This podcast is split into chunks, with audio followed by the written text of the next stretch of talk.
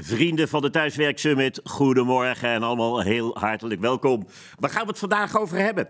Over effectiever en prettiger hybride werken. En hoe gaan we dat doen? Nou, met een aantal sprekers die alles uh, van deze onderwerpen afweten. Met een heel deskundig team, die zit hier aan tafel, ga ik zo dadelijk aan jullie voorstellen. En wat heel belangrijk is, dat zijn jullie thuis, want je kunt meedoen.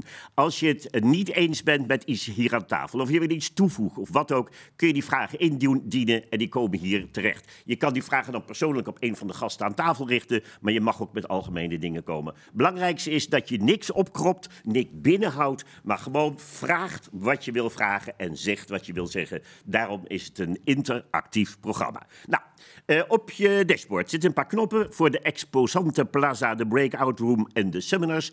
En die knoppen worden pas geactiveerd na de presentatie. Nou, zoals gezegd, we gaan het hebben over effectiever en prettiger hybride werken. Nogmaals, met sprekers en drie mensen aan tafel die ik even heel kort voorstel. Aan mijn linkerzijde Michel Wanner van Staples. Michel, hartelijk welkom. Dankjewel, uh, Michel, even heel kort. Staples, wat doet Staples? Wij helpen bedrijven om onder andere thuiswerkplekken en kantoorplekken goed in te richten. En daarnaast ook het leveren van kantoorartikelen en facilitaire producten. Dat is heel duidelijk. Wij gaan elkaar dadelijk natuurlijk verder spreken. Maar dan weten we een beetje wie je bent. Jeroen, Jeroen Ouders van All Chiefs.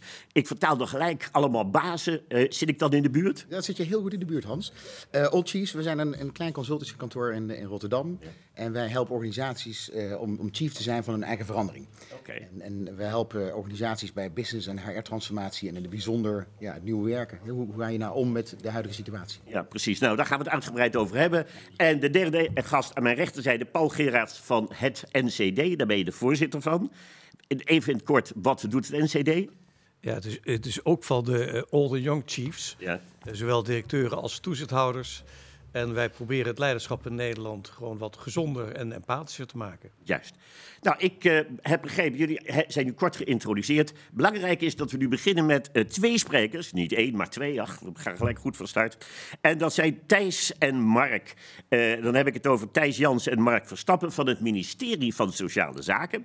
En nou komt het. Ze gaan ons meer vertellen over het onderzoek dat door de SER is uitgevoerd. Wij weten nog helemaal van niets wat ze besloten hebben. Het is de agenda voor hybride werken. Nou, Mark en Thijs, zijn jullie uh, online?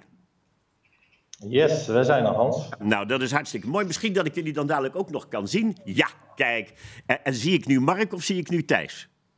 Je ziet nu Thijs. Ik zie nu Thijs. Thijs, uh, welkom. Mark zit dus ook bij jou in de buurt of ergens anders? Ja, die zit ergens anders. Ik, zit, uh, ik zit gewoon, hallo allemaal, ik zit gewoon uh, ook thuis, met ja. thuiswerken. Maar uh, Thijs doet de presentatie en ik ben ook beschikbaar voor vragen. Dus dat is de rolverdeling. Ja, nou, we zijn zo ontzettend benieuwd, want het onderzoek is gedaan door het ministerie van Sociale Zaken. jullie hebben een boel dingen uitgedacht en hier aan tafel zitten sowieso al drie mensen die denken, nou, heel benieuwd wat ze bedacht hebben. Maar niet alleen de mensen hier, ook de mensen die thuis meekijken. Dus ik zou zeggen, barst los en vertel ons alle details.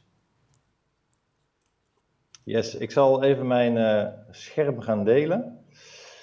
Uh, en dan zal ik jullie meenemen in het uh, geheel. Uh, ten eerste, het is ook niet een, een, een onderzoek wat, wat gedaan is. we hebben de, de de Sociaal-Economische Raad, een van de belangrijkste adviesorganen van het kabinet hebben om advies gevraagd over de toekomst van hybride werken. En die aanvraag hebben we in, in maart dit jaar gedaan. en we verwachten eigenlijk eind dit jaar, begin volgend jaar, dat we het advies van de SER zullen krijgen. Wat ik vandaag ga doen, is dat ik jullie meeneem in, ehm, nou, in die adviesaanvraag en hoe die tot stand is gekomen. Um, nou, de aanleiding is natuurlijk de coronapandemie, waarin we sinds maart vorig jaar deels of volledig zijn gaan thuiswerken voor de mensen die dat überhaupt kunnen. Um, en er zijn al allerlei onderzoeken geweest waarin eigenlijk naar voren komt dat de verwachting is dat we na de coronapandemie meer hybride zullen gaan werken dan ervoor. Um, en dat betekent wel dat we op een andere manier zullen gaan werken. Anders dan dat we gewend zijn. Hè. We willen ook niet meer terug naar om, om anderhalf uur in de file te staan, om op je werk je mail te checken, om vervolgens naar een meeting te gaan. Um, dus het zal ook een transformatie van, van werken zijn. En een van de belangrijkste dingen is dat het, als je dat op grote schaal gaat doen, dat het ook heel veel vraagstukken met zich meebrengt en ook gevolgen zal hebben op diverse beleidsterreinen. en daarin zien we eigenlijk belemmeringen, maar we zien ook kansen. en dat is ook iets wat, wat we aan de SER hebben gevraagd. Maar daar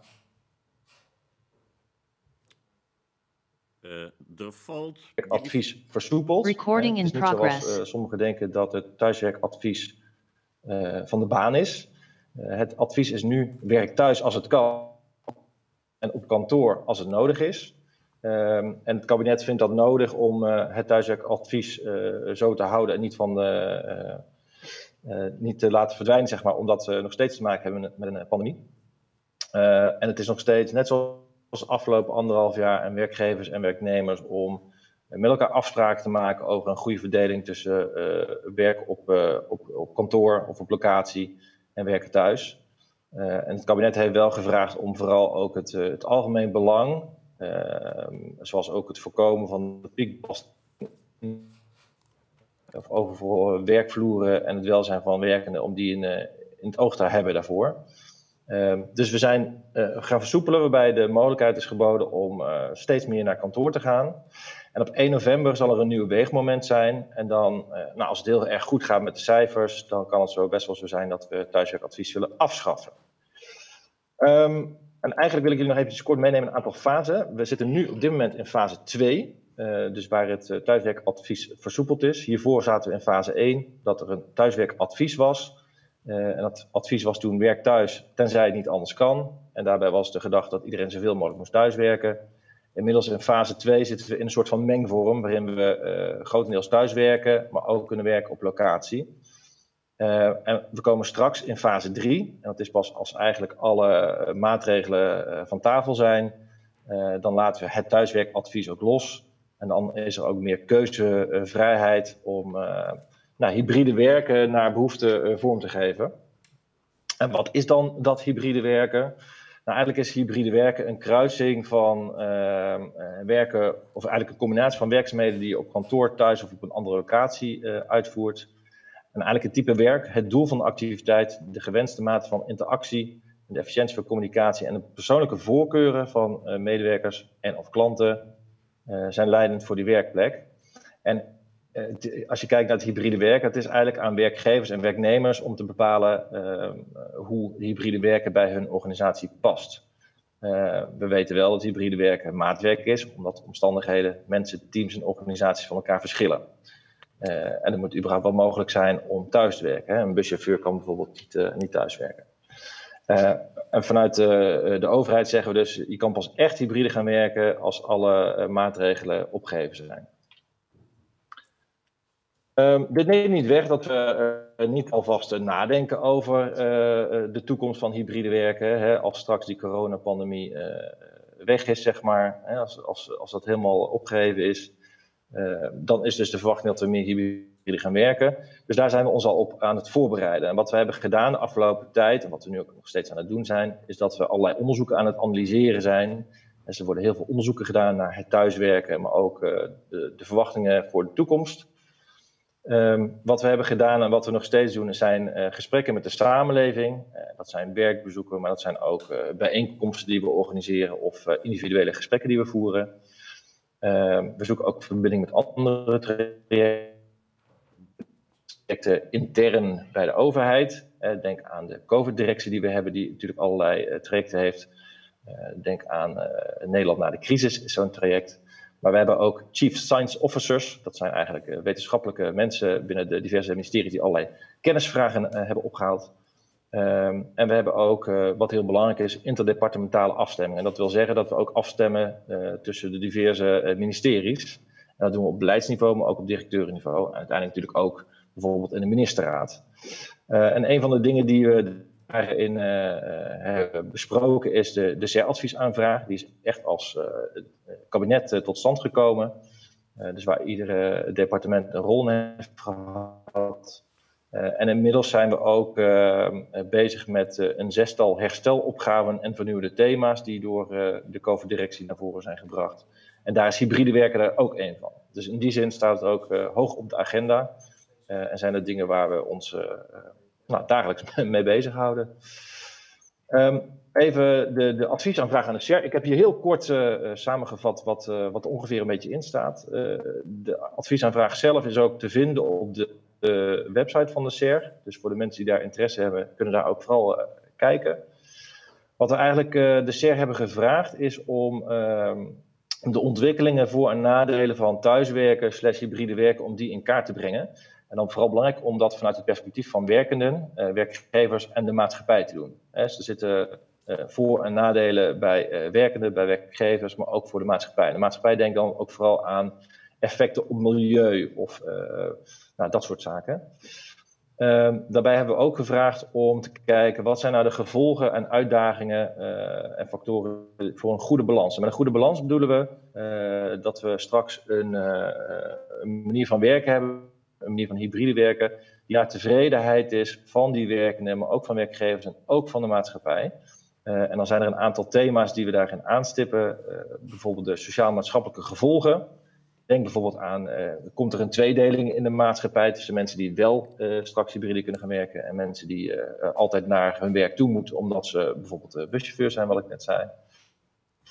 Maar denk ook aan of bij de werk-privé-balans, emancipatie van de vrouw, mensen die aan het reïntegreren zijn, dat soort sociaal-maatschappelijke aspecten. Gezondheid, hè, eh, in hoeverre heeft het hybride werken straks van invloed op de fysieke, maar ook de mentale gezondheid. Bij onderwijs en scholing denk dan ook vooral aan nou, de nieuwe digitale vaardigheden die, die nodig zijn om op afstand te kunnen werken. Ja. Mag, mag ik je heel even onderbreken? Mobiliteit en milieu, daar gaat het over Ma natuurlijk Mark, het Mark en Thijs. van, van files, Mark, Thijs. Minder Hallo? piekdrukte in het OV, minder CO2-uitstoot, maar ook werkhubs bijvoorbeeld, die er misschien wel komen, zodat je minder ver hoeft te reizen. Mark, we hebben ook Thijs, gevraagd, mag ik even Ja. onderbreken? Eh, de vraag is hier van de technicus eh, of je je scherm opnieuw zou kunnen delen, want er zit een beetje een storing in.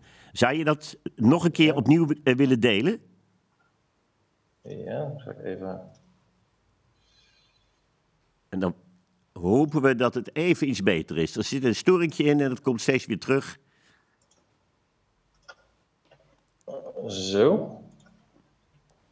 Ik wil even teruggaan naar de goede sheet. Eh, Ja.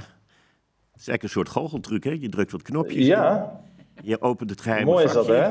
En dan komt er een goed Hopelijk doet hij het zo goed. Wat mij Ja. betreft wel. Ik eh, kijk nu eventjes naar de regie. Nou, ik zie een duimpje omhoog. Helemaal goed. Ga verder. Sorry goed voor de zo. onderbreking. Maakt niet uit, ik ga verder. Ik eh, was bij volgens mij de economische effecten aanbeland. Eh, denk daar aan bijvoorbeeld aan innovatiekracht. Hè. In hoeverre heeft hybride werken straks eh, gevolgen voor innovatiekracht? Hè, zowel positief als negatief. Eh, maar ook eh, investeringen die gedaan moeten worden in ICT-voorzieningen.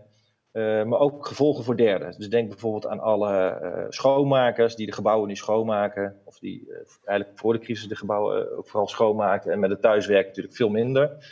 Eh, maar ook bijvoorbeeld, eh, ik weet dat rond de ministeries zijn natuurlijk een hoop eh horeca-gelegenheden waar nou, ambtenaren hun lunch halen of een koffietje. Die hebben er ook wel nou, onder geleden, zeg maar, dat er zoveel werd thuisgewerkt. Eh, en als laatste vragen we ook vooral naar de gevolgen, uitdagingen en factoren voor goede balans voor specifieke groepen. En dan denk daar bijvoorbeeld aan, aan ouderen, ZZP'ers, mensen met een beperking of mensen met een eh, afstand tot de arbeidsmarkt. Maar ook eh, starters op de arbeidsmarkt, eh, expats, eh, minder digitaal vaardige mensen, eh, eh, flexwerkers, eh, grenswerkers, et cetera, et cetera. Eh, en daarbij is ook de vraag van, heeft daar dan ook aanvullend beleid voor nodig? Ehm, we hebben de CR ook nog gevraagd van, wat zijn nou de concrete opgaven en randvoorwaarden die je ziet voor het kabinet of voor andere partijen? Eh, die, die mogelijk aangepast moeten worden. Dus denk aan wet en regelgeving. Hè, moet er iets aangepast worden? Eh, moeten er fiscale regelingen komen? Eh, hè, zoals een thuiswerkvergoeding.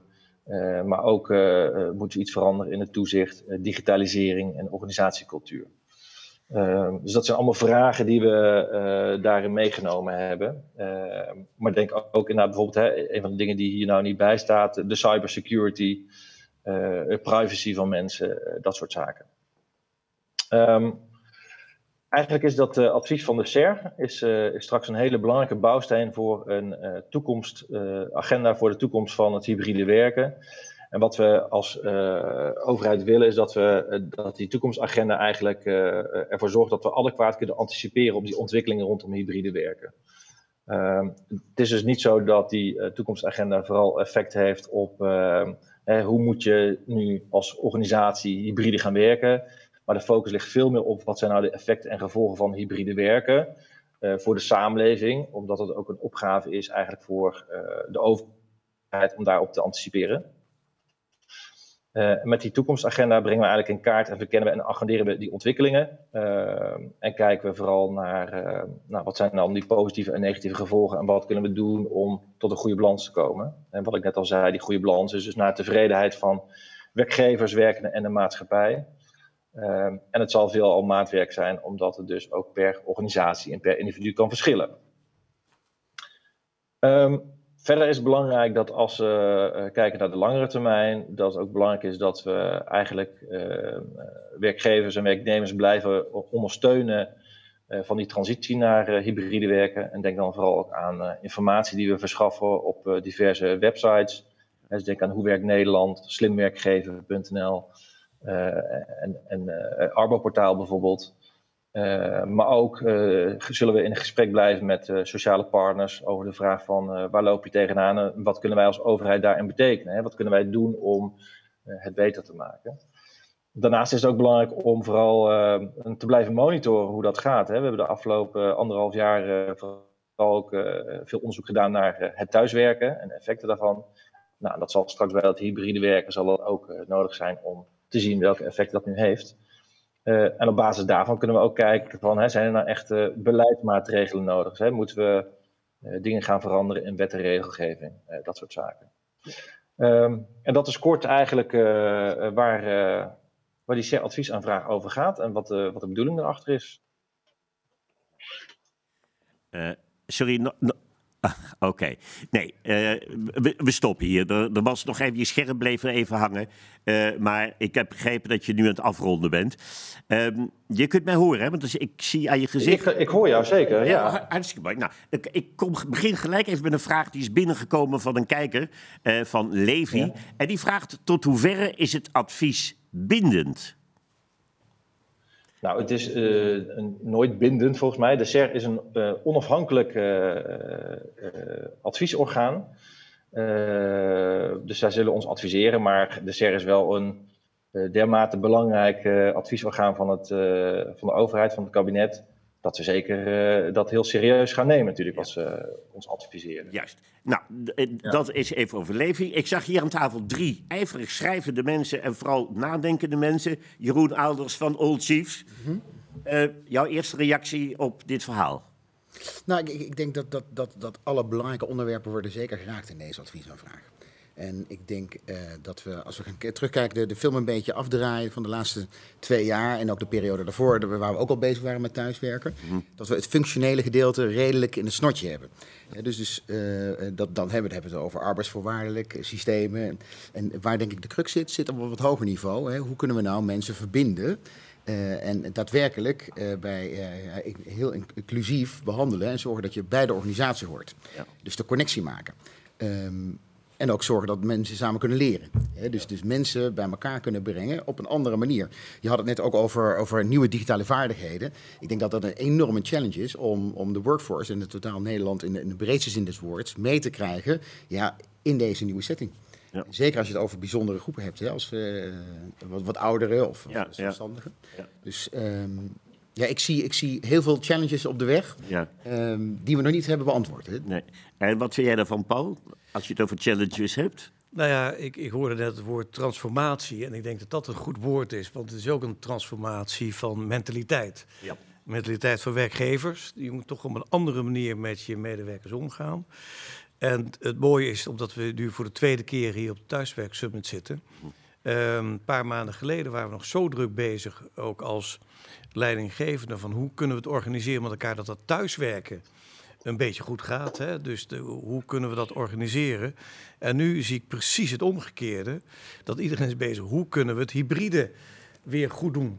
En kunnen we mensen vragen ook om ja, toch op een dag echt. Het voelt bijna weer vreemd dat je mensen vraagt: kun je misschien die dinsdag op kantoor zijn? Ja, ja, ja, dus, dus, hoe snel is dat veranderd in, uh, in die paar maanden? Dus we zitten ook in een, uh, in een mentaliteitstransformatie. Ja. Ja, uh, wil jij erop reageren? Want ik ja, zag nou, ademhalen van... Ja, nee, in, in, interessante zaken die natuurlijk uh, benoemd zijn. Hè. De vraag is inderdaad, hoe gaan werkgevers uh, de verbinding ook houden met, met hun medewerkers? Ja. Hoe ga je ook de kennis en ervaring delen die je normaliter als je tegenover elkaar zit?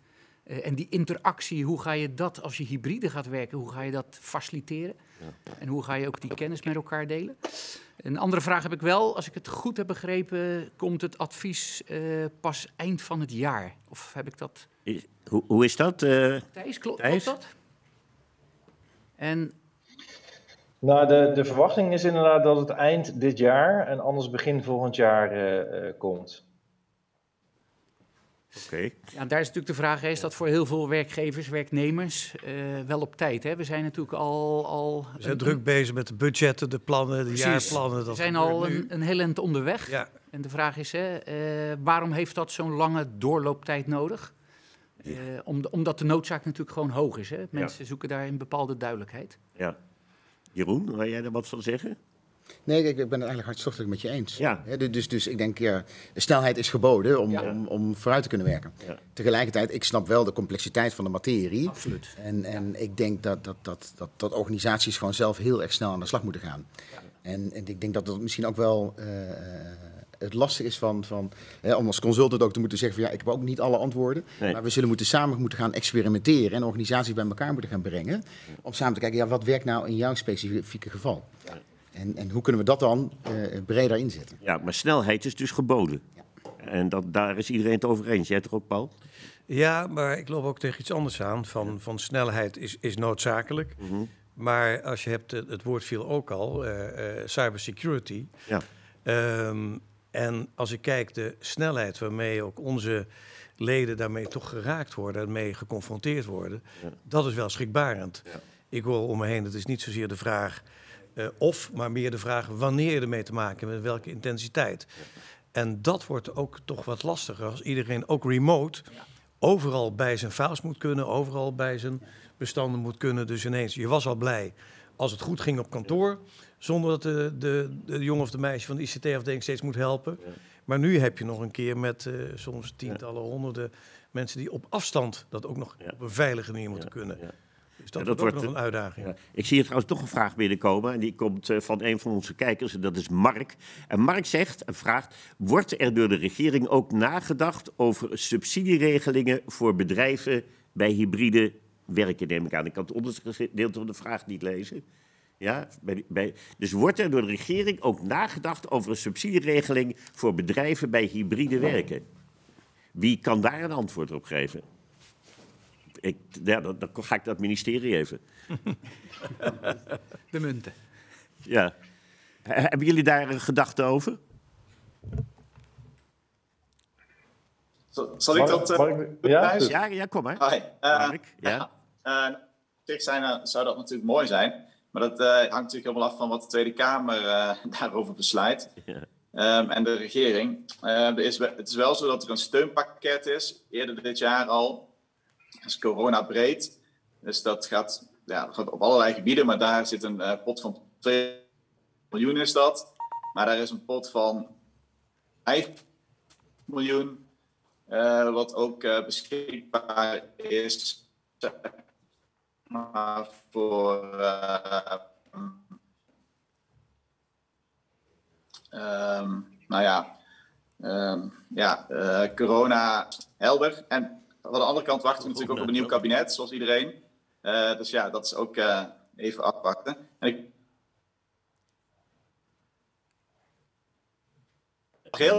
Mark, ik, ik kan, we kunnen je niet meer verstaan. Ik weet niet waarom, maar... Het, zoals jullie aangaven, dat is een Het is volgens mij zo dat Nederland nu één grote werkgevers- en werknemersclubs, dat zijn echt FNV, FNV en CNV en VNO-NCW, dat soort grote werkgeversclubs, die zeggen echt, we willen ook even... Ja. Ik denk dat we dit even moeten onderbreken, maar wat ik dus wel begrijp, eh, want de techniek is zo slecht dat ik je niet eh, verder kan verstaan. Maar wordt er dus nagedacht? Ja, dat weet niet. Er zal over nagedacht worden, zonder enige twijfel. Maar eh, voordat daar een antwoord uitkomt, eh, zijn we een paar stappen verder. Maar dat begrijpen we allemaal, want we zijn allemaal, alle bedrijven, iedereen is nog aan het nadenken over hoe en wat. Even een vraag hier gewoon in zijn algemene tijd aan tafel. Toen jullie dit hele verhaal uh, hoorden zojuist. Wat viel je het mee? Is, was er iets wat er voor jullie uitsprong, voor een van jullie? Waarvan je denkt, hé. Hey. Nou, ik vond het wel goed dat, dat inderdaad het tripartite, dus het gaat over werkgevers, werknemers, maar ook de maatschappij. Ja. Dus wat ik wel goed vind, dat het ook de maatschappij wordt meegenomen in, uh, in het, uh, het thuiswerken. Ja. Want het effect, uh, zoals we weten, de laatste 10% van de verkeersbewegingen, dat ver, veroorzaakt al die files. Daar hadden we het straks ook over. Blij dat we allemaal weer zonder files zijn aangekomen. Ja. Maar ook over uh, productiviteit is hoger, maar de, de, de, de CO2-uitstoot een stuk minder. Ja. Dus het is niet allemaal slecht. Dus we hoeven niet alles wat we hebben geleerd uh, weg te gooien. Dus ik vind ook goed dat, dat juist vanuit de SER ook naar de maatschappij gekeken wordt. Ja. Dat dat niet vergeten wordt. Ja, ja, ja, dat is uiteraard belangrijk. Maar dat geldt eigenlijk voor, voor, voor iedereen en ieder in zijn, uh, in, in, zijn tak. Het gaat niet alleen om de regels, om de manier waarop. Het gaat vooral, vooral eigenlijk, uh, tenminste althans in mijn uh, opinie, om de mensen. want ja. die, die moeten het uiteindelijk neerzetten. Toch, Michel? Absoluut, ja. absoluut. Um, ik, waren er nog vragen trouwens voor onze vrienden van het ministerie? Dan kunnen we die misschien nog stellen. Of horen jullie ons helemaal niet meer? Nee? Ja, oké. Okay. okay. Ze zijn verdwenen. Uh, en ik zeg er eerlijk bij, niet mijn schuld. Ik zie je al kijken, Paul. Uh, het, het, ligt te veel voor nee. de hand. Ja, ja, dat, dat, uh, daar had je als niet moeten neerzetten. Want dan verdwijnt het hele ministerie van Sociale Zaken. Inclusief Mark en Thijs. maar als je me nog hoort, vrienden, heel erg bedankt voor jullie bijdrage. Want het heeft ons weer aan het denken gezet. En weer dingen neergezet waar wij over kunnen praten. Goed. Um, dan moet ik nog even tegen thuis zeggen, voordat wij hier weer verder gaan aan tafel. Uh, heb je opmerkingen, vragen, et cetera, voor ons team nu? Want het ministerie is spoorloos verdwenen op dit moment. Maar heb je nog vragen over dit onderwerp in zijn algemeniteit of aan een van de mensen hier aan tafel? Uh, laat het alsjeblieft weten, want Recording we willen... Heel... in progress. Oké, okay. nou dat is heel fijn dat alles in progress is, want dat is precies waar wij van houden. Uh, nog dingen op te merken. Ik ga even het rondje maken, Jeroen. Uh, Aalders.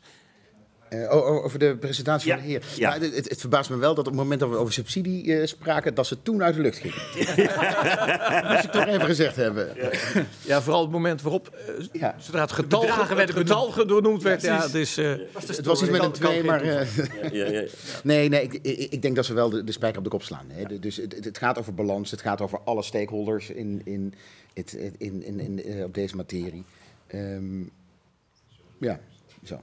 Ja, ik begrijp het. Oké, okay, Paul, jij, jij wou nog iets zeggen? Nou ja, wat heel erg belangrijk is, hè, het is natuurlijk een adviesaanvraag straks. En er ja. komt straks een advies uit. Hè. Hoe, hoe, gaan werkgevers daar uh, goed mee om? Ja. Uh, en uiteindelijk is het voor de werknemers die thuis komen te werken natuurlijk van essentieel belang dat ze een, een, een goede thuiswerksituatie krijgen. Ja. En dat is natuurlijk de vraag, hè, gaat dadelijk dat advies aanvragen of het advies, ja. gaat dat alles afdekken? Ja. En wat gebeurt er op het moment dat bedrijven zeggen, ja, dat blijft toch de verantwoordelijkheid van? Ja, ja. ik zie trouwens, ja, het is goed dat jullie zeggen, ik zie in één keer dat er volgens mij het echt... Ze zijn weer in de lucht. Ze zijn weer in de lucht. Uh, en kun je ons ook nog horen? Thijs? Of... Ja. Thijs? Mark? Ja. Ja, oh, jullie zijn er weer. Was het nou, nou nog iets wat jullie... Ik hoor je. Nou, dat is hartstikke mooi. Uh, even kijken. Ik zie een vraag trouwens ook van een Mark. Dus misschien. Uh, oh, nee, Lisa. In één keer is Mark veranderd. Alles veranderd vandaag. Uh, wonderbaarlijk. Lisa, die vraagt, die zit thuis en die zegt... hey, tot hoeverre is er rekening gehouden met de economische voordelen van het hybride werken? Je bedoelt, ik neem aan dat ze bedoelt in dit, uh, in dit advies. In hoeverre is er rekening gehouden met de economische voordelen van het hybride werken? Begrijpen jullie de inhoud van de vraag? Ik, ik begrijp hem niet Ik helemaal. denk het wel, maar... Oké, okay. laat horen. Nou, het is, het is de vraag inderdaad wat je verstaat onder economische voordelen. Ja. Uh, een van de verwachtingen is dat uh, de mogelijkheid bestaat dat uh, bedrijven hun kantoorruimte bijvoorbeeld gaan afschalen. En als je meer thuis gaat werken en je minder kantoorruimte nodig hebt, daarom kun je besparen. En En aan de andere kant is natuurlijk wel weer extra geld nodig van die werkgever om die thuiswerkplek goed te bemensen. Of ervoor te zorgen dat mensen op iedere locatie kunnen werken. Dus dat is dan weer een investering.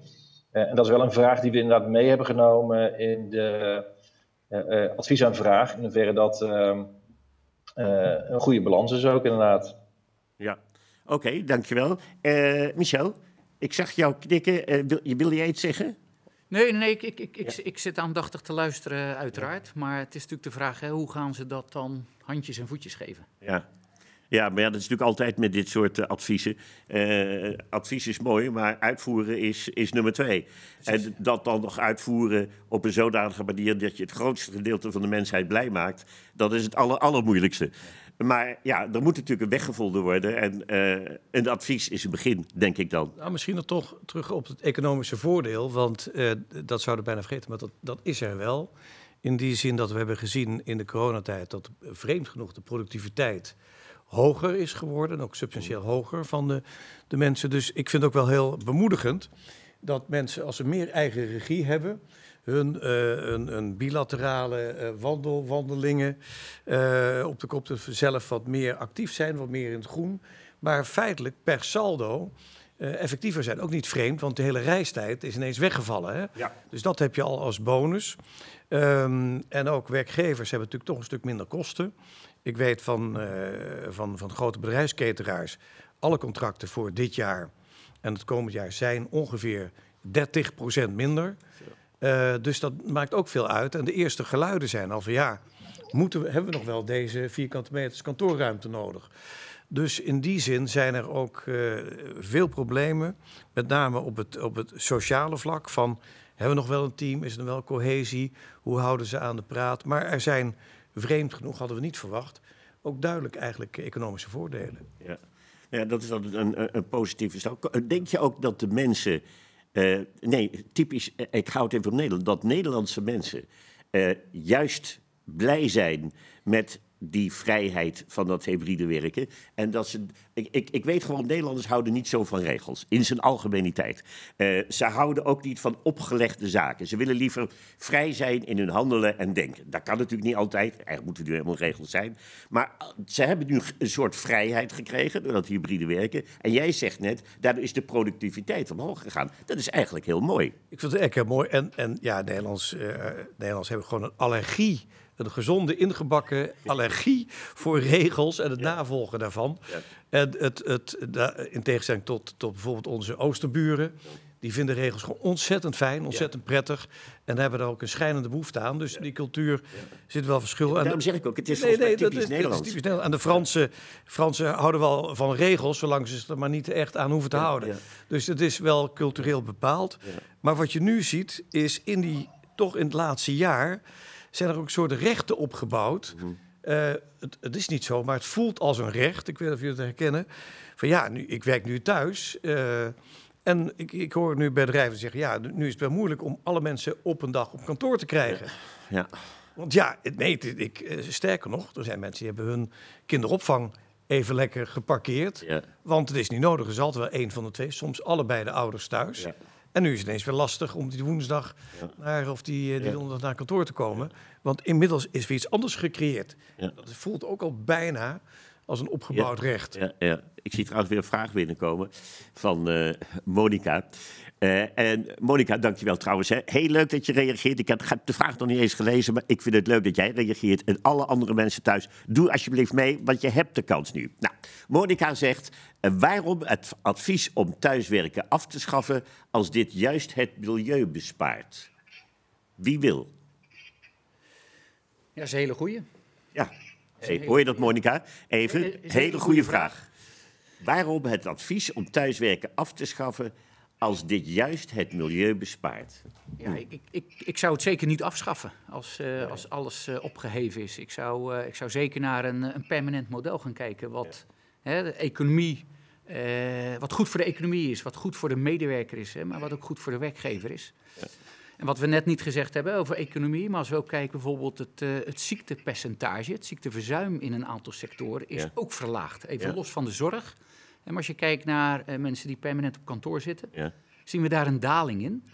Dus mensen zullen eerder achter hun laptop kruipen als ze zich misschien iets minder lekker voelen. Mhm. En dus niet snel of minder snel zullen ziek melden. Ja. Dat is denk ik ook een Ik denk ook dat dit, naar Monica toe, ik denk ook dat dit een technisch advies is. Eh, net zoals Thijs al noemde, we zitten nu in fase 2 of schaal 2. Dus dit is echt meer corona gerelateerd. Ja. En ik zou het omarmen als de, de overheid zegt, laten we gewoon de, de, het hybride werken eh, gewoon omarmen. Omdat het inderdaad, zoals Monica terecht zegt, gewoon veel, veel beter voor het milieu is. Ja. Ja. Ook bij eens, Jeroen? Nou, ik, ik- zit inderdaad te kijken. Hè, van, van, ehm, de, de vraag is denk ik van, van de, de, de- welke taak en welke rol eh, heb je nou in je werk zitten? En wat is nou de meest ideale plek om dat te doen? En ik denk dat we nou met z'n allen een enorme mogelijkheid hebben om dat eigenlijk volledig eh, opnieuw te herontwerpen. En te gaan kijken naar, naar met alle technische faciliteiten die er vandaag de dag zijn, eh, om dat echt goed in te richten. Ja. En, en dat zie ik als een mogelijkheid. Waar, uiteraard is, is, eh, is het milieu een belangrijke factor. De afname, afname van de files, productiviteit. Dus vanuit alle stakeholders bezien en vanuit alle mogelijkheden is het een ja, enorme opportunity, zoals ik dat zie, Ja, ja. om echt even terug te gaan naar de tekentafel. Waar ook direct een enorm gevaar eh, op de loer ligt. Hè, we hebben met alle technologische mogelijkheden in het verleden gezien eh, dat je heel vaak slechte processen op papier gaat automatiseren in slecht geautomatiseerde processen. Ja. Maar dit is wel een moment in tijd waar je in kan, kan zeggen: jongens, als we nou eens even met een blanco sheet beginnen. En kijken naar wat moet je nou precies doen. Hè, ben je een creative director, dan is het misschien handig dat je in een creatieve setting met je collega's zit. Maar ben je een planner, nou, dan zou je misschien heel goed thuis kunnen werken. Dus echt vanuit de, de taak, vanuit de persoonlijke omstandigheden van, van, van de mensen, je persoonlijke voorkeuren. eh, maar ook wat je, wat je taak inhoudt. Wat is dan de ideale setting? Ja, ik ben het helemaal met je eens. Ja. Want nu zien we, we zijn veel meer bewust geworden dat we eigenlijk twee soorten, om het maar heel simpel te zeggen, twee soorten taken in die kantooromgeving hebben. Dat is gewoon je werk doen, je opent je mail. Ja. Ik kan me bijna niet meer voorstellen dat je naar een plek gaat, dat je 50 kilometer gereden Ja. hebt om daar in te loggen, Ja. om je mail te gaan eh, ja, ja, ja, bewerken. ja, Ja, ja. wij lachen nu, maar, ja. maar we zijn er veel meer bewust geworden, maar ook in positieve zin veel meer bewust, ook soms pijnlijk omdat we het misten, van de sociale cohesie. Nou, een goede vriend van mij, Rick Ledder, directeur van een groot reclamebureau, de eerste mensen die weer bij elkaar moesten komen, niet tegen te houden waren, waren juist de creative directors. Die hebben die sociale cohesie en dat, dat samenwerken nodig. Ja. Dus we zijn veel meer bewust geworden. Dit is Ja. wat we nodig hebben om te kunnen functioneren. En dit kan heel prima, tot onze schok, kan heel prima op een andere kant. Ja, het is eigenlijk precies wat Jeroen net zei. Het hangt helemaal af van, van wat voor taak je hebt, eh, hoe je ermee omgaat. En, maar dat maakt het tegelijkertijd, dat, dat is heel mooi gezegd, en dat is ook zo. Het is alleen zo moeilijk in de praktijk, lijkt mij, om dat te realiseren. Omdat het eh, redelijk complex lijkt. Ja. Hoe ga je dat uitzoeken en hoe ga je dat vangen weer, daar kom je weer, maar hoe ga je dat vangen in, in, in, in een soort regelgeving? Ja, en daar zit denk ik ook de crux. Hè, van, van, dan hebben we het gelijk over regelgeving. eh, en misschien een paternalistische overheid die dan voor grote groepen dingen wil gaan regelen. Ja. ik geloof eigenlijk wel van er is niks ongelijker dan gelijke behandeling van ongelijke monniken. En, Ja. en, en daar zit wel een enorm risico. Hè, als we met grote groepen over één kam gaan scheren. Ja. En dat kan niet. En dat zie je ook al in bedrijven terug.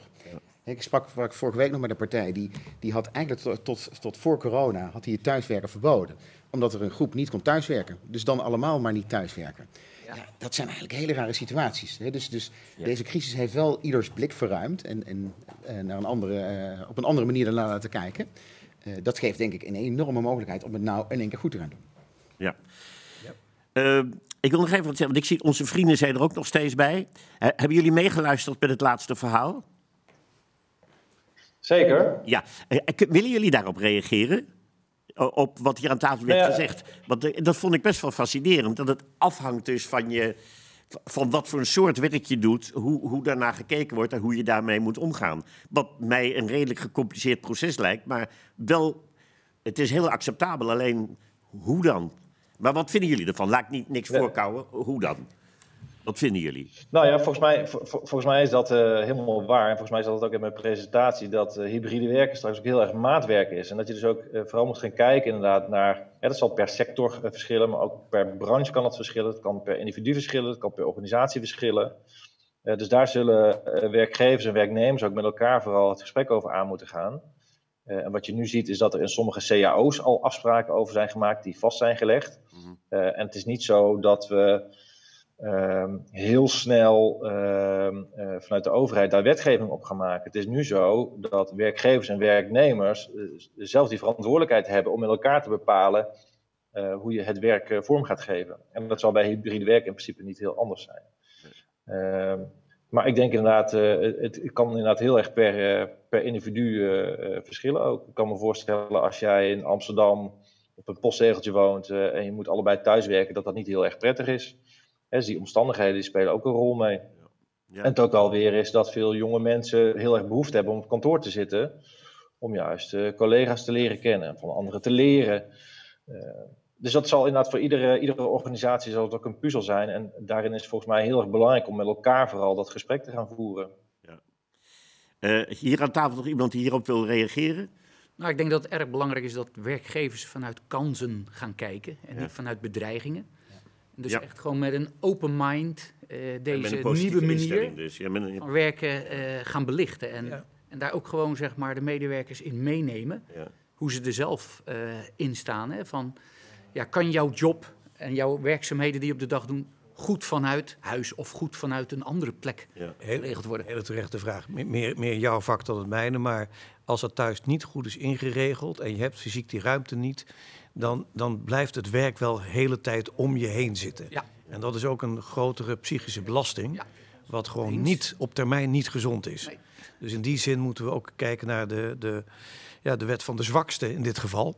Van ja, eh, wat is het minimum wat je nodig hebt om goed te kunnen functioneren? Want dat is niet, uh, niet voor iedereen een gegeven. Daar, daar mogen we ook niet zomaar van uitgaan. Nee. Uh, ik wil nog even zeggen dat, dat New Business Radio dit hele programma ook live uitzendt. Dus vrienden van New Business Radio, ik vergeet jullie niet hoor.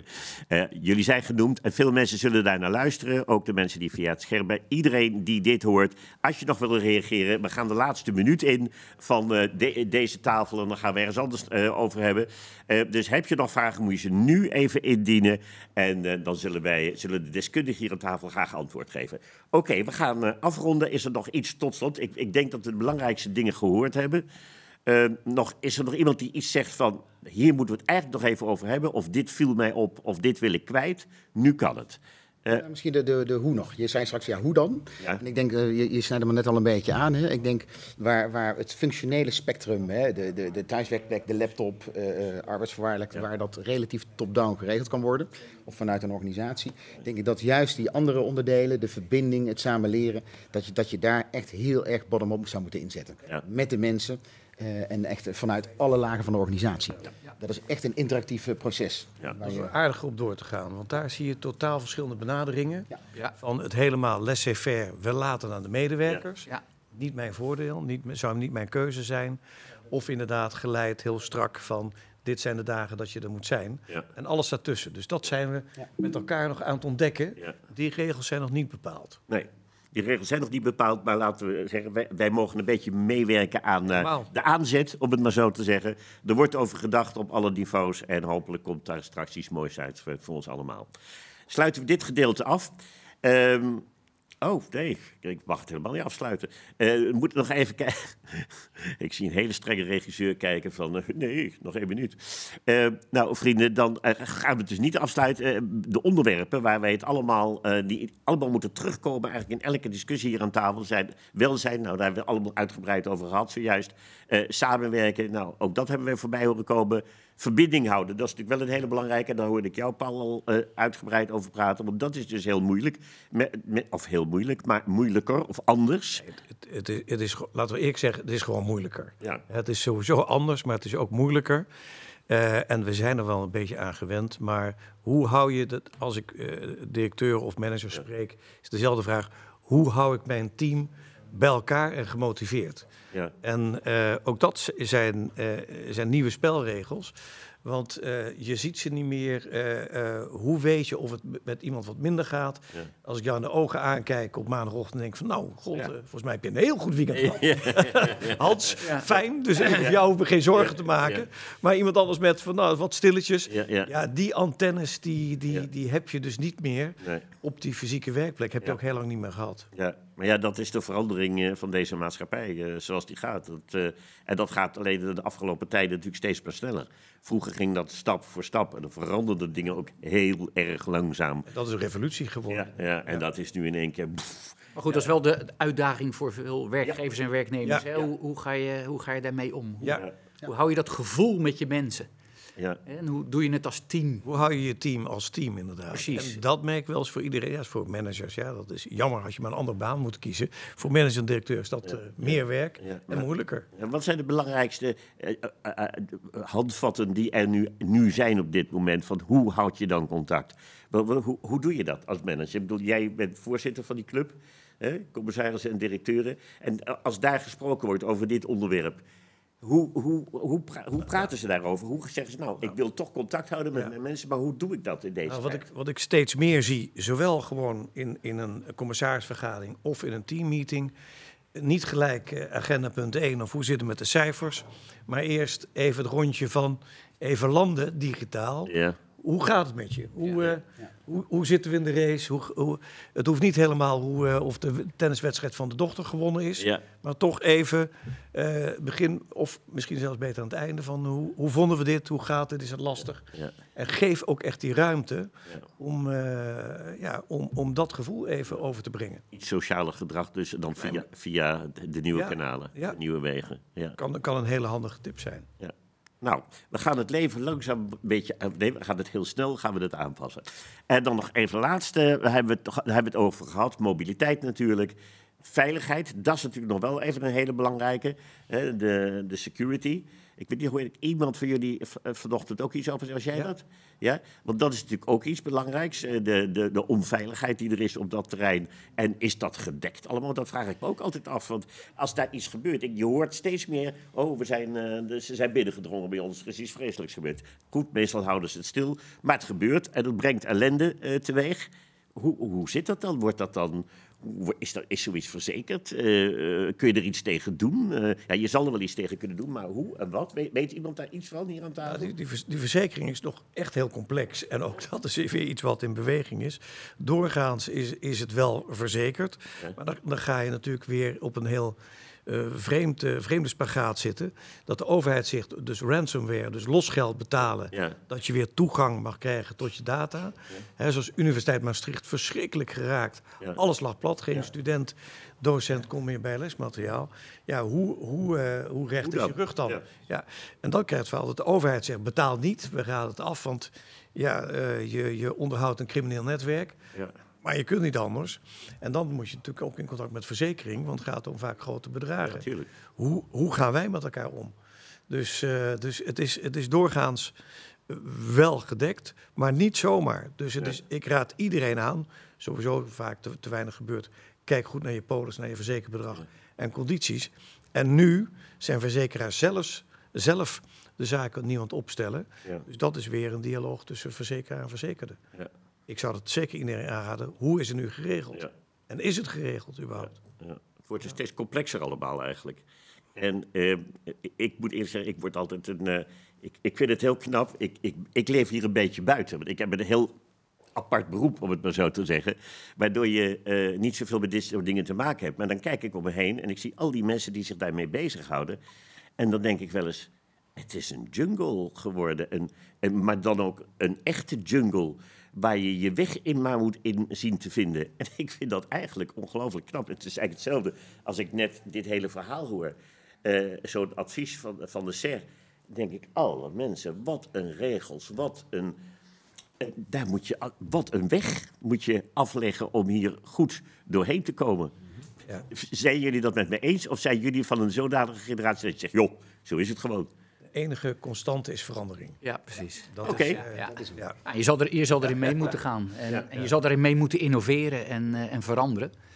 Eh, dus ja, het hoort wel bij deze tijd. Ja, Absoluut. Ik vrees dat je wel een beetje gelijk hebt dat de jongere generatie daar eh, ja, gewoon wen- letterlijk wendbaarder is. We, we gaan het niet over agile hebben. nee, nee. Maar, is, Ja, is, ja. maar zijn wel wendbaarder en zijn, eh, zijn flexibeler dat de nieuwe werkelijkheid.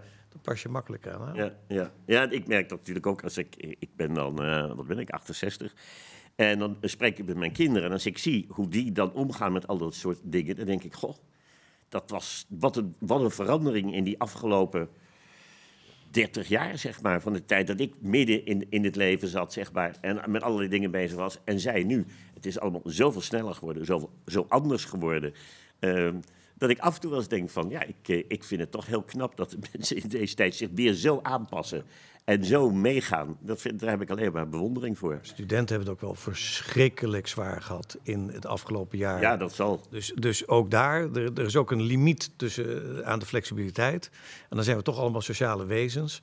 Ja. Dat, is, dat is gewoon heel, heel erg zwaar geweest. Ja, ja. Zie dat ook bij mijn zoons, maar dat hoor ik van echt iedereen met schoolgaande studerende kinderen. Het is eh, een jaar dat je heel snel wil vergeten. ja, ja.